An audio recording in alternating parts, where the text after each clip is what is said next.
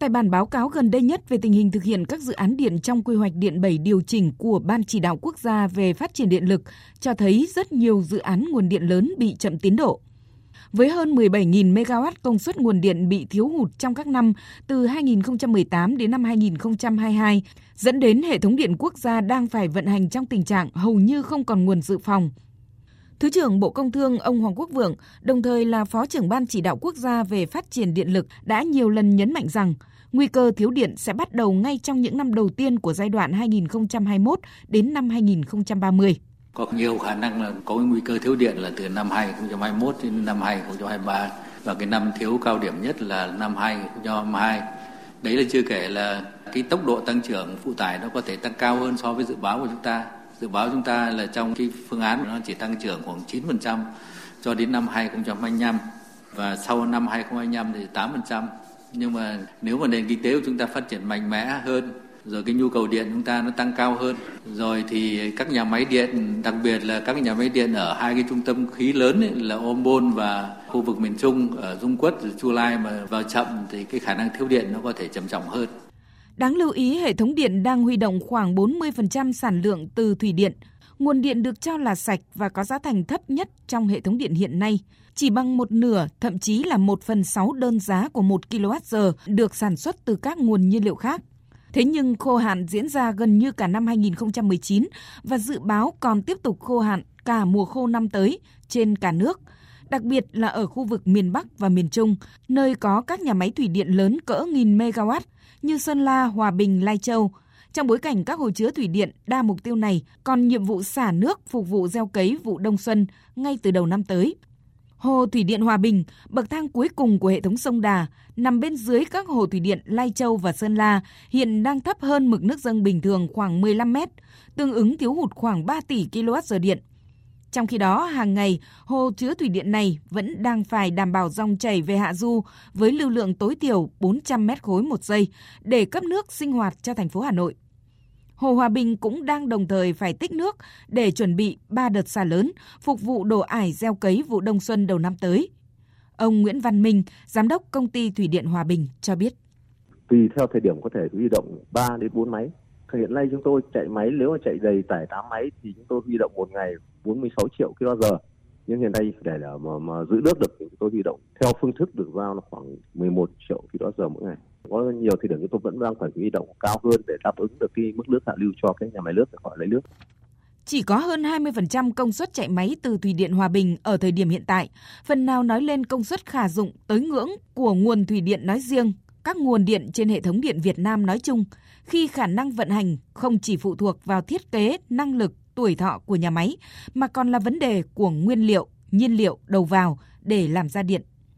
Và như vậy là nếu xả hơn 4 tỷ mét khối nước từ các hồ chứa thủy điện miền Bắc vào tháng 1 và tháng 2 năm 2020 cho sản xuất nông nghiệp mà thời tiết vẫn tiếp tục khô hạn, không có lũ về, đúng như dự báo, khô hạn kéo dài cả mùa khô năm sau. Khi đó, lượng điện có thể huy động được từ khoảng 6.000 MW công suất thủy điện ở miền Bắc sẽ rất hạn chế.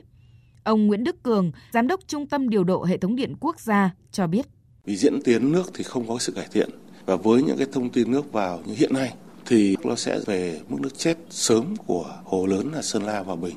Đã về mức nước chết thì các cái tổ máy phát sẽ chạy theo có nước về, tức là có từng nào thì chạy cân bằng từng đó, nghĩa là ở mức độ rất hạn chế.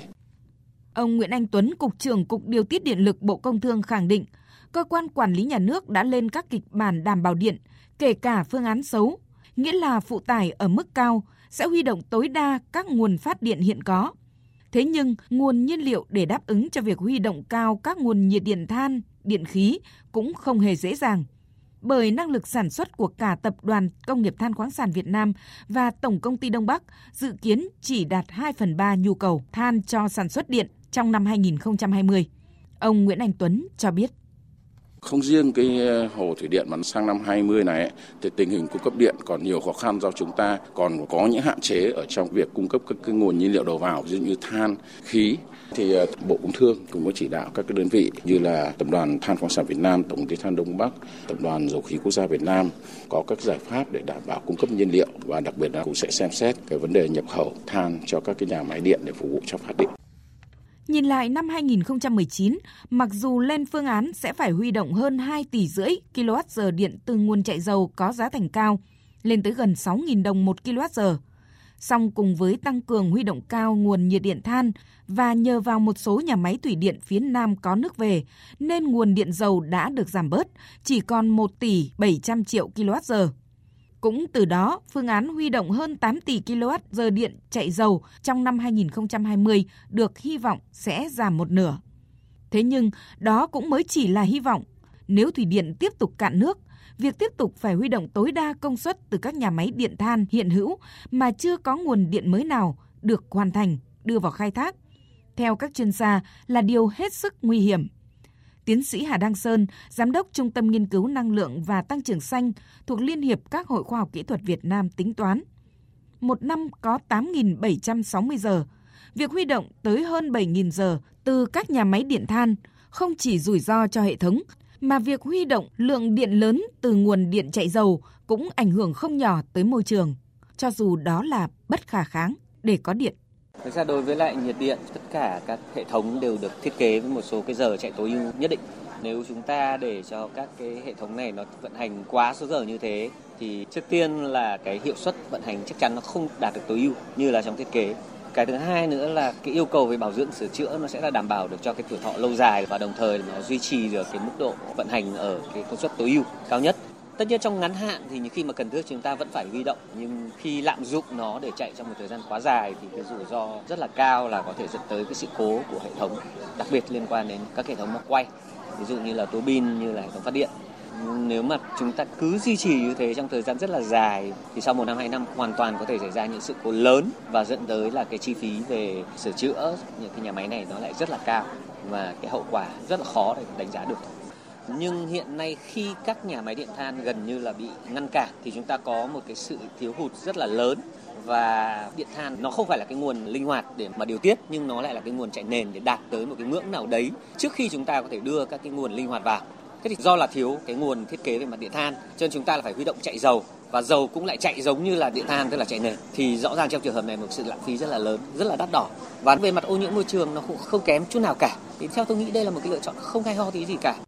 khi hệ thống không còn nguồn công suất để dự phòng, khi thủy điện thiếu nước và những cố máy nhiệt điện than chạy liên tục nhiều giờ.